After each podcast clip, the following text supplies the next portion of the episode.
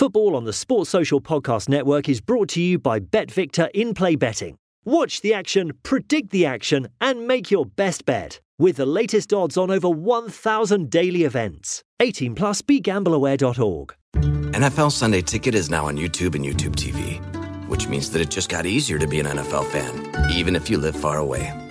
Like maybe you like the Bears, but you're hibernating in Panthers territory. But with NFL Sunday Ticket, your out of market team is never more than a short distance away. Specifically, the distance from you to your remote control. NFL Sunday Ticket, now on YouTube and YouTube TV. Go to youtube.com slash presale to get $50 off. Terms and embargoes apply. Offer ends 919. No refund. Subscription auto renews.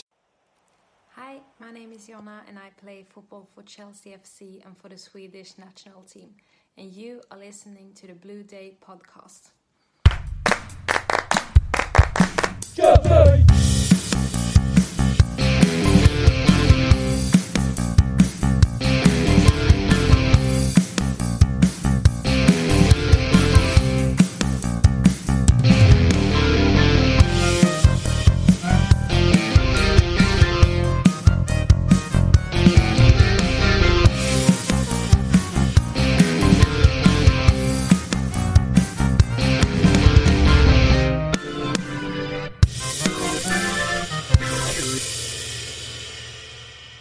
Fellow Chelsea supporters, here at the Blue Day podcast, I am delighted to welcome this individual on the podcast today. He is a man who made 76 appearances for the club, scoring 23 goals. He played with the likes of Clive Walker, Colin Lee, and a certain co-host of this podcast, Gary Chivers. Here is Alan Mayes. Alan, welcome to the Blue Day podcast. How are you? Very well, thank you, and thanks for inviting me. No, it's, it's absolutely my pleasure. Um, just want to sort of start, if if I may. Who influenced you to become a professional footballer? Um, various schoolmasters, I suppose. Um, from an early age, very early age, I knew that I wanted to be a footballer. Um, you're going to have to forgive me, Chelsea fans, but uh, I was a regular visitor to White Hart Lane. Um, Jimmy Greaves was my idol, though he was a Chelsea player as well, as you know. Um, and I thought he was fantastic. So uh, he was a a big influence um, in terms of wanting to be a footballer, and um, you know that the determination was there from an early age that um, that's what I wanted to do, and I was fortunate to have 17 years in the end. What was you like at school in regards to football? Was you was you a striker then, or was you playing different positions? Was always a goal scorer, but um, around the time that I was getting a number of offers from professional clubs, I was playing sort of midfield for the county, but always wanted to, I suppose, play up front. So, yeah, a, a striker at heart, I suppose. And back to your point when you sort of, you supported Tottenham, did you go to many games to see Mr. Greaves live? Oh yes, yeah, some of the great games as well, um, where he scored that fantastic goal against Manchester United. But uh, he he just had such composure when he finished. I, I, wish I had some of that during my career. um, he and he was very skillful, um, and um, you know he I suppose he was very much a role model. He stood out a lot from other strikers in that era yeah, I mean, he even used he used to shoot from corners. Honestly, on his left foot, it was I can remember that. But um, whilst, like a lot of strikers, he might not be in the game for long periods of time, he always pop up um, was likely to score. I mean, he, has got such a fantastic record. I mean, as strikers, most of us keep a record, a sort of ratio of goals per game um, but his was really beyond compare. It's a shame he didn't get many caps for England as well. I think that's sort of something that will sort of bug a few supporters because of his ability, and he just didn't sort of get the caps that I feel that he deserved. That that's right, and um, I saw his documentary. I, I know he had injury problems in and around the World Cup, so that was desperately unlucky for him. But then uh, a certain Geoff Hurst uh, saw us win the World Cup, so his loss was uh, Geoff's gain, and obviously you never know what might have happened if if Jimmy had been playing. So, but yeah, fantastic player. Now, it was in December of 1980 you signed for Chelsea from Swindon Town for, when I looked at the research, the fee was around about £200,000. How did this move come about and what appealed to you about moving to Chelsea? I had a phone call um, from Geoff Hurst one evening. I nearly put the phone down because I thought it was uh, one of the lads winding me up. Uh, fortunately, I didn't. Um, you know, to say I was not back, Geoff Hurst, I mean, the legend that he is, um, to speak to him um, about the opportunity of joining Chelsea, who are a massive club, even then, albeit in the then second division. Um, it, it, was just a fantastic opportunity. Um, I had quite recently had um, the manager at Swindon call me into the office and tell me that uh, Spurs had made an offer, um, but they turned the club had turned it down. Um, oh. So I'm not sure if you're aware. I, I didn't sign at the first time of asking. It was actually a month or two after I first spoke to Geoff because I suppose I was hoping that um, as big a club as Chelsea was, I obviously wanted to play in the first division, but um, eventually um, I decided to to join Chelsea, and um, you know, knocked out by the stature of the club, the f- first time going to Stamford Bridge, and um, as I say, I knew it was a massive club. It was a massive move. So it's fair to say that Geoff Hurst was quite influential in your decision, and obviously because he was the manager at the time as well. So, how influential was he with you moving to Chelsea? As as you just said, you know he was the guy who scored in the 1966 World Cup. What was he like as a coach?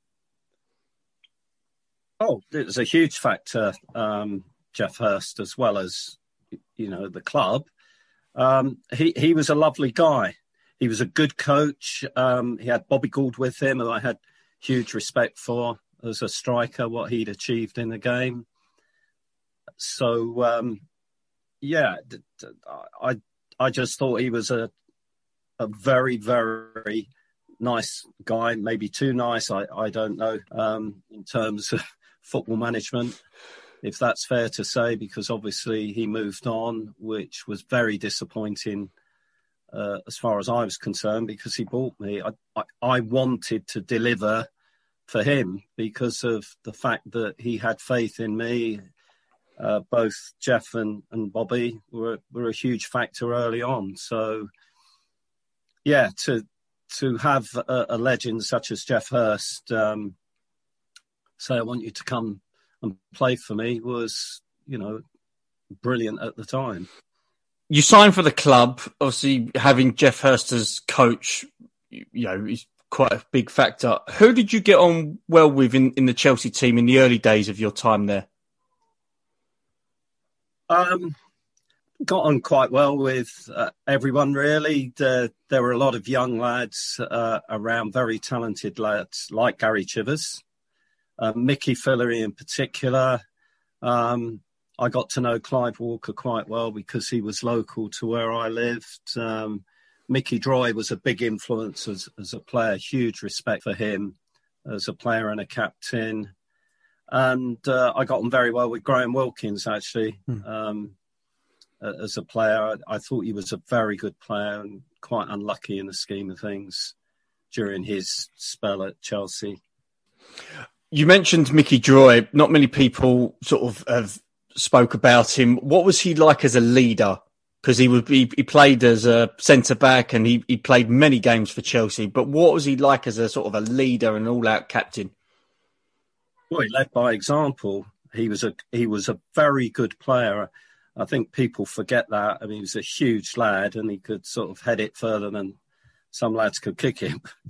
but he could play. He could pl- play. But um, when I say lead by example, we won at QPR, who were top of the league on Boxing Day uh, in my second season, um, and we played on AstroTurf.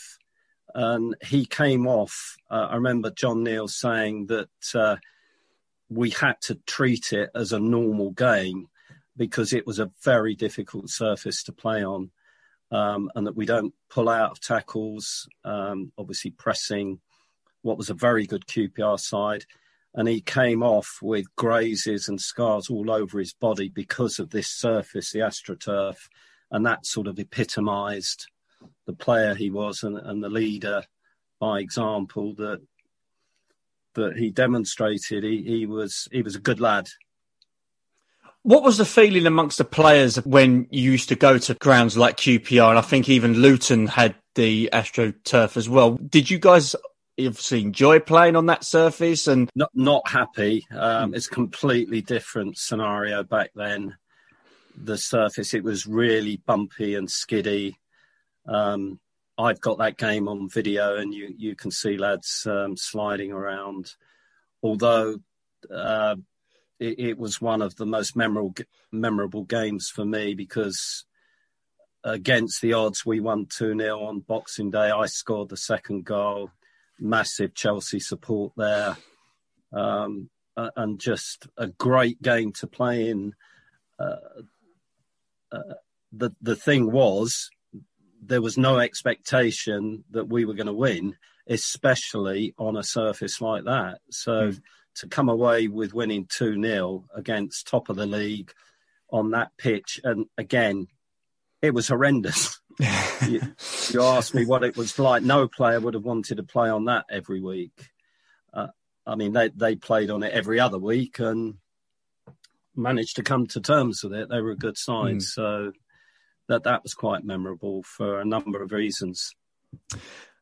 Now, you made your debut for Chelsea on Boxing Day the year before against Luton.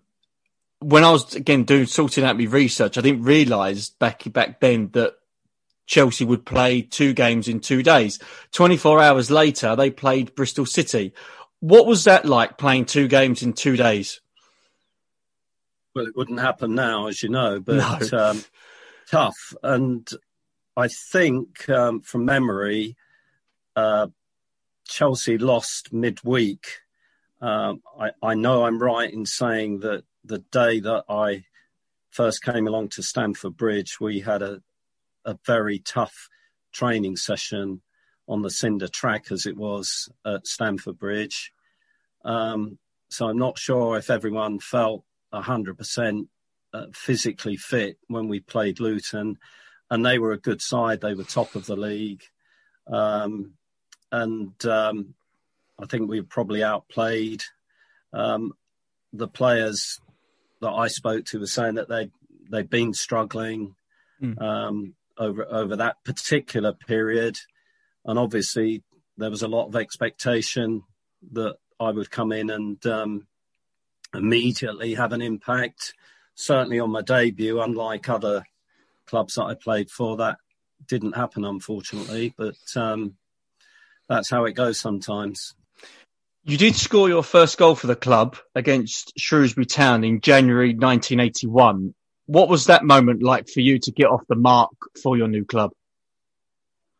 Yeah, huge relief. Um, I think I was reading that it was actually Gary Chivers that um, played it across. Um, but yeah, um, that's that season. Uh, talking about statistics, we were really struggling for goals. And again, you know, I have to accept that it was my job to change that. And I got four in ten games, which at the time wasn't deemed a reasonable return, and I accept that these days, it probably would, but it, it, was a tough start. Sometimes it takes you a while to settle in.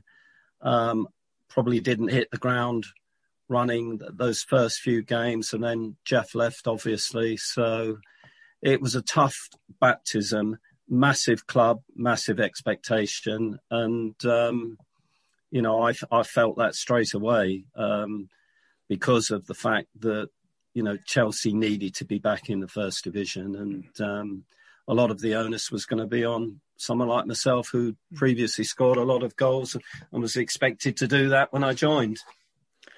Did you feel then there was a lot of pressure on your shoulders to deliver, and the fact that they bought you as the striker to, as you say, get Chelsea back into the first division? Did you feel there was more pressure put on you than what there would be normally? Massively, absolutely. In a nutshell, um, and you read so much uh, these days, and th- there's lots of support for players that are maybe going through sort of confidence and mental problems. I think all the clubs these days have psychologists. Maybe I, I could have done with one of those uh, back then, but uh, yeah, it, when you join a club like Chelsea, um, who you know had legends, absolute legends over many many years, the expectation straight away is that you deliver, and that's fair enough. I, you know, I, I accepted that. I didn't. I certainly didn't deliver that first season in terms of uh, goals, and you know, I got I got the stick because of that. But you you have to take that and move on. Did you get support from your fellow teammates that they obviously they saw your quality in training? Did they give you support? Well, I don't know. I hope so. Eventually, maybe after a little while. Um, the big thing is that I should have taken on board and continued to do so is that um, Geoff Hurst and Bobby Gould were the people that thought I was good enough to make the difference, and whatever anybody else thought. And of course, you want the fans on your side, but um, the important thing as, as I watch football these days is never just about ability, whether it's goal scoring or general play.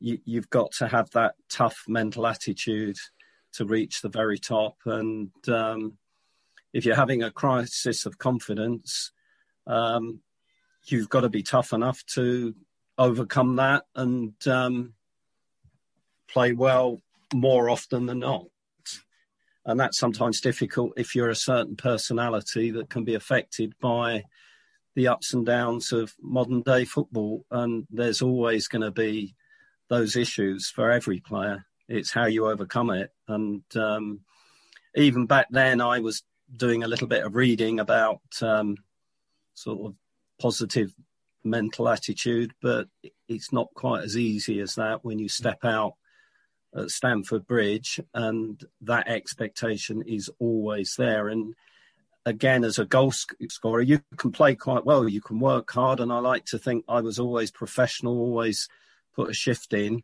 but you have to score. Otherwise, you're not doing your job. It's, it's mm. as simple as that. I think that sort of rings true now when you look at strikers. You know, people talk about Timo Werner now, and people saying that he's not good enough. He's not scoring enough goals. But if you see what he does off the ball, he does a lot of the off the ball movements. He creates space for his teammates, and I think what you what you've just sort of described there rings true t- to this day about strikers. Absolutely, and yeah, he works his socks off. But again, that first season, as as we're discussing, you know, you, you can use statistics in any way, but um, I scored four in 10 and I was sort of the target for abuse. Despite that, um, no one else was scoring. The team wasn't playing well. We weren't creating and we weren't defending. I, I think everyone at the time would accept that. But um, that maybe just sounds excuses. It's not meant to be, but um, coming in to you know a massive club like Chelsea with that expectation, it it was tough in the early days for sure. Now Chelsea had a new manager in the summer of 1981 in John Neal. What was your relationship like with him, and what was he like as a coach compared to what you were used to previously? he was a good coach, very direct, um, honest, straightforward. Um, and you look at his record, what he achieved ultimately, and you know, again, he you probably put him in the legend ca- category because of what he did for Chelsea. got them out of the second division. Um, I remember initially some very good advice um, about getting in the box more often rather than peripheral stuff in and around um, where you're not going to score goals. So, sort of that um, rang uh, uh, an alarm bell at the time because he was quite sort of vociferous about that. Uh, uh, uh, in one game in particular, when we were on tour, um, and then we had a very good start. The second season I was there, and um, just reading reports about him saying that we had a very good chance of, of promotion, and you know we weren't far away. He didn't do it that particular season, but within two or three years, he did get the club up. Uh, unfortunately, I wasn't part of that, but um, he delivered in the end. So, you know, a lot of time for him because of that. Um, in the end, the relationship wasn't great because um, the last season I didn't play too many games, although I came in and, and scored. I was perhaps in and out, and then um, I left the club along with a number of players, but uh, it wouldn't detract from what I think of him as a, a manager because he was top class. Mm. We'll discuss your departure and your subsequent final season just shortly, but the season you sort of mentioned that was more prolific for you, you scored 16 goals that season. However, the team again finished 12th that season. Why did you think the, the team was so inconsistent and not able to challenge for promotion? I actually got 17, Keith. 16 on the record. I'll explain that. Uh, we, we, we played at Leeds, and that's another thing about John Neal, I remember. um, we drew 3 all, and I scored the third goal. It was a goal, it was in, and Eddie Gray tried to knock it away, slid into the goal. I mean, there's no VAR then, but it was my goal. And John Neal in the programme um, the following Saturday gave me the goal as far as Chelsea was concerned. But I think on the record books, um, it was down as an own goal. So I'm not a happy boy about that. In terms of a return, um, yeah, it was a, it wasn't prolific as in previous uh, clubs, but you know, it was a good return on the number of games that I played. I felt I had a, a very good season although again there were still ups and downs during that period as well. What sort of stories have you got of that particular season? Because again, you know, you sort of scored quite a lot of goals. Clive Walker, I've, if you know, when I did research, scored quite a few goals as well. Why didn't you think it just didn't gel? Whereby the results were, were going to be there and Chelsea were going to be up there for honours. Um, we were capable during that season, as we showed I'm, uh, at the time, uh, beating anyone. But unfortunately, we were capable of losing games that we should have won. We were a young side. I mean, we had some great young players I've already mentioned, uh, mm. one or two. Uh, we had some very good forwards. But I think we lacked experience. If you look at the following season or, or t- two seasons later when Chelsea got promotion, some of the experience that they brought in, particularly in midfield. But um, we were a, a, good side with some mm. great individuals and some very good young players. We weren't a great team, unfortunately. Yeah. If we were, we would have been promoted. Mm. I mean, there was some hot games that I I can remember where we played really well and we steamrolled sides, and then we'd go away to maybe a, a lower division side and lose. So that maybe lack of experience in certain areas cost us because we were thereabouts during that season, but um, unfortunately it didn't happen. And John obviously, John Neal decided that um, some remedial work had to be done. Hmm. The, the season after, the 82 83 campaign for the club was hugely disappointing. The, they finished 18th in the old second division. You mentioned previously you didn't play many games that season. What was going through your mind at this stage of your career? Because you did touch on it earlier that you did pick up an injury, and obviously John Neal, you know, looked as if he had other ideas. What was going through your mind at, at, at that particular time of your life? Um, I think the writing was on the wall that the previous season, going back to when I, I was playing really, I wasn't just scoring goals, I was playing really well. Uh, we had a very good cup run.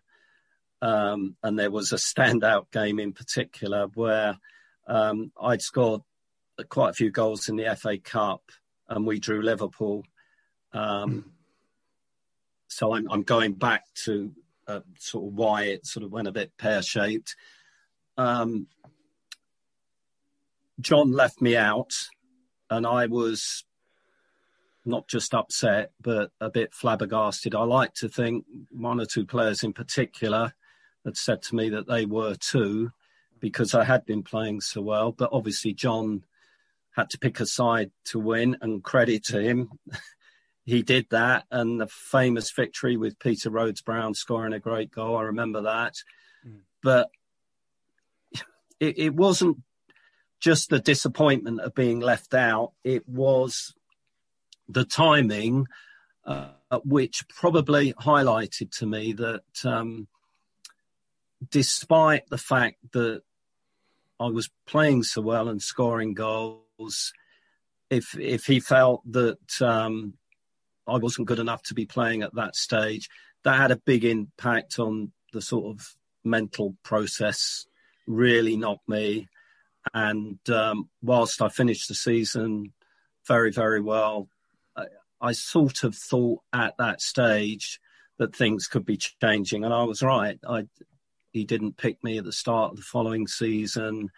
Uh, I scored a lot of goals in the reserves, and mm. John put me back in. I scored, I think it was against Huddersfield, um, but I was in and out, and eventually I wasn't part of the team that last season that fortunately managed to just about scrape a result and stay in the division because um, it really went pear shaped at one stage, but I, I, wasn't in the side. And um, again, you have to hold your hands up if if if John Neal didn't think I was the right player at the time.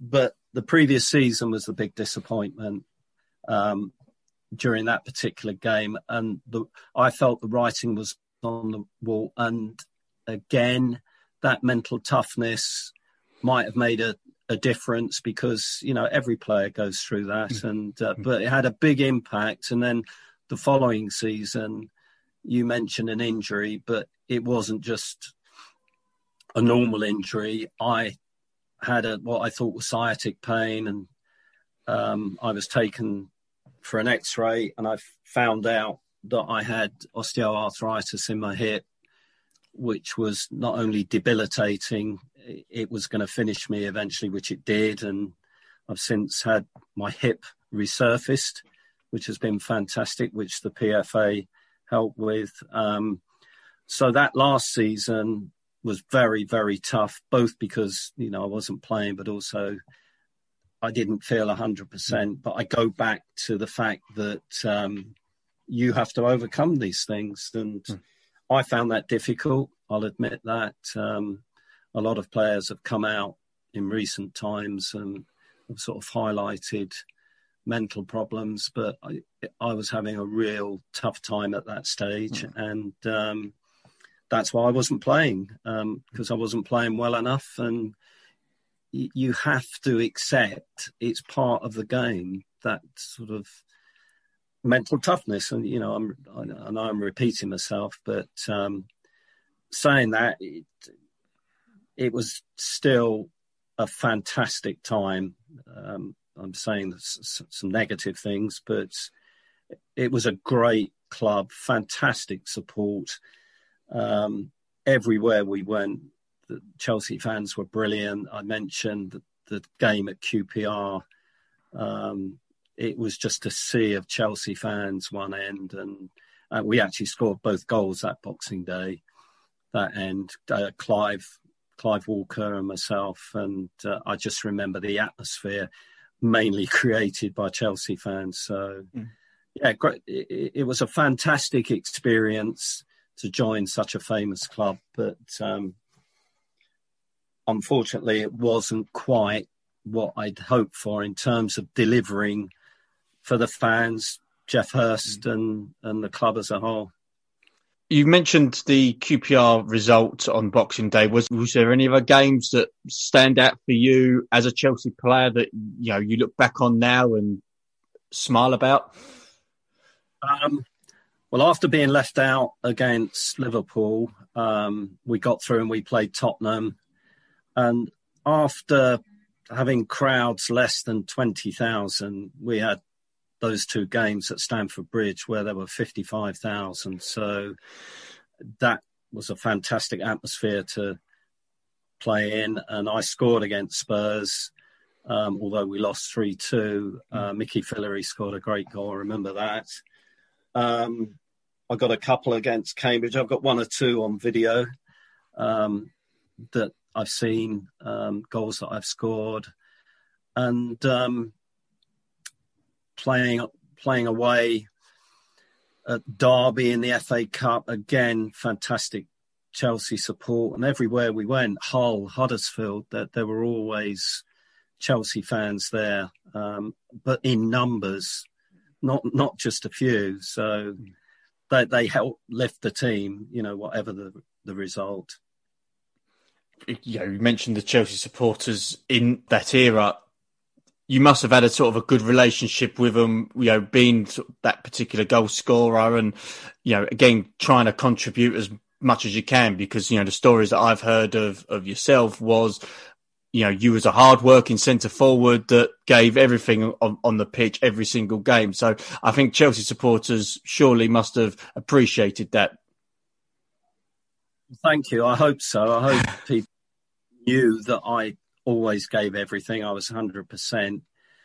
It's fair to say it was tough initially, but we, we've already mm. highlighted that. Yes. But that second season, I I like to think um, I turned their opinion round.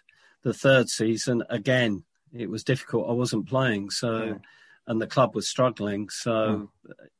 with with a big club comes big expectations. So fans have got every right to sort of vent their frustration if if the team are doing well, if individuals are not performing. Um, but that, they were fantastic. Um, again, away support. I'll, I'll, never forget some of the games that uh, we played in. Didn't matter where you went, they were there, and you knew they were there. So in the summer of 1983, you left Chelsea. You went back to Swindon Town. How did that move come about, and what was the discussions like between you and John Neal at this stage? John was very honest. Uh, he complimented me on the type of player that I was.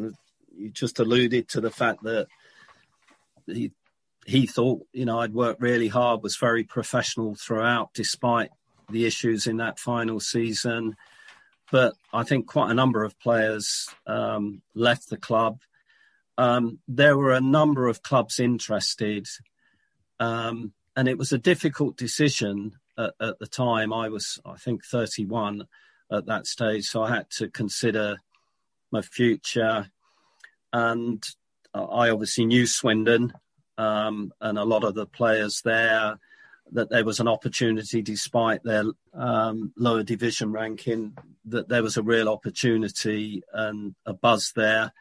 So, rightly or wrongly, um, I, I, went back to Swindon um, and I, I started scoring again. I got 20 in the, fo- the following season.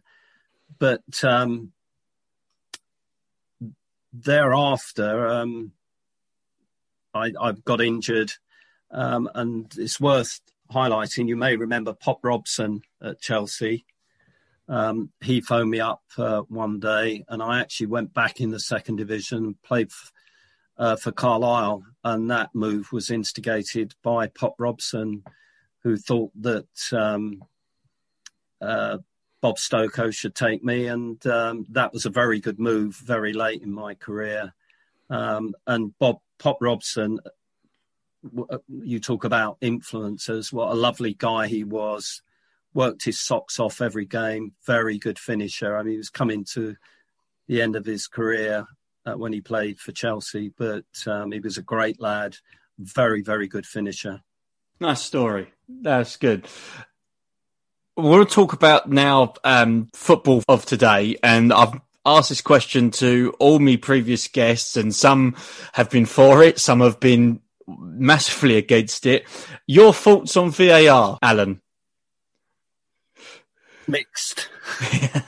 um, I'm for it um, mm. when it works, but it doesn't always work. I think there was uh, was it a handball? There was a decision last night that went to VAR in the Champions League, which was terrible, I thought. But then you see one or two other decisions that seem to have worked out fair and reasonable.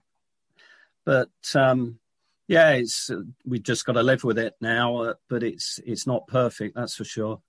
No, it certainly isn't, and I think um, well, either this at the end of this season or even at the Euros, if they sort of have the of their VAR there, I think there will still be some dodgy decisions made on this on on that particular issue. But as you say, we just got to live with it, and it, it's it's here to stay. I can't I can't see it sort of uh, going anywhere. The fact that UEFA and FIFA are so for it, and you know they see this as the future of you know helping the referees. As you say, we just have to get used to it. Absolutely, but uh, hopefully it'll improve in years to come. Mm. I know they're tinkering with uh, the offside rule and um, deliberate or unintentional handball, that sort of things. So, yeah, it's uh, frustrating, but um, there you go. It is what it is. Alan, just a couple more questions before I let you go for today. Um, your thoughts on Chelsea this season, and where do you see them finishing up this season? I think they'll finish in the top four. I, I think they're a fantastic team. Um, they pass it so well. They've got pace makes such a difference, uh, and they've got it in abundance. Um, at times, you think they're going to steamroller sides and win by huge margins. That's not quite happened, but they're not far away. And that, bear in mind, they haven't lost for nine, ten games, and they're up there. Mm. Um, I'd be very surprised if they're not one of the top four. Um, and I'm saying that, I felt so sorry for Frank Lampard because I think he would have got it right in the end. Mm. And I think that was a wrong decision. That's my opinion. But irrespective, they've got a fantastic squad, as good as anyone. Uh, and if people like Werner start scoring, yeah. then they're going to be forced to be reckoned with in terms of winning it next year. But um, yeah, top four, I would think. Mm-hmm. Just finally, how do you look back on your career at Chelsea in those three years? Um, it was a fantastic experience. I, have got to look at it like that because Chelsea are a massive club, and to be part of, uh, uh, to have, uh, you know, a period of my career playing for a club like that, and whilst, you know, I have to be honest, I didn't deliver what I was capable of, but my goal scoring record was not bad, one in three. I felt I needed a bit more support, both um, from a playing point of view, but also um, from a confidence, building confidence point of view. But it's down to the individual, and I take full responsibility for not delivering what I felt I was capable of. But um, I still enjoyed it. Um, playing for Chelsea is special. You know, they are one of the top clubs in the world, albeit sort of lower division at the time, it, it was um, an experience. Well, Alan, you certainly delivered today. Thank you very much for coming on to the Blue Day podcast for this special interview. I've enjoyed it. Thanks for having me on. Appreciate it. All the best.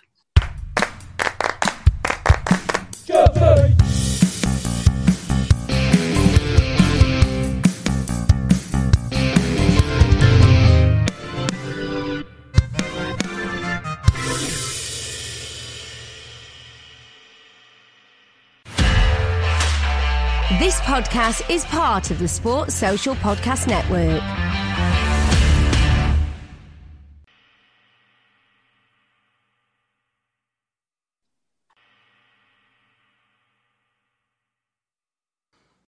Sports Social Podcast Network.